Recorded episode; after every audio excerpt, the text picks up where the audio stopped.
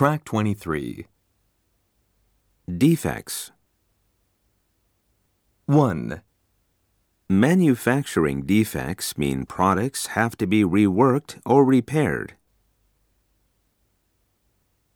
2, The total manufacturing cost includes the cost of producing defects. 3, Customers are not willing to pay for the cost of making defects.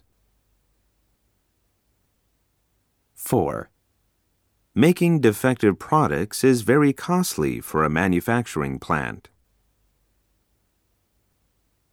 5, Defects interrupt the smooth flow of production.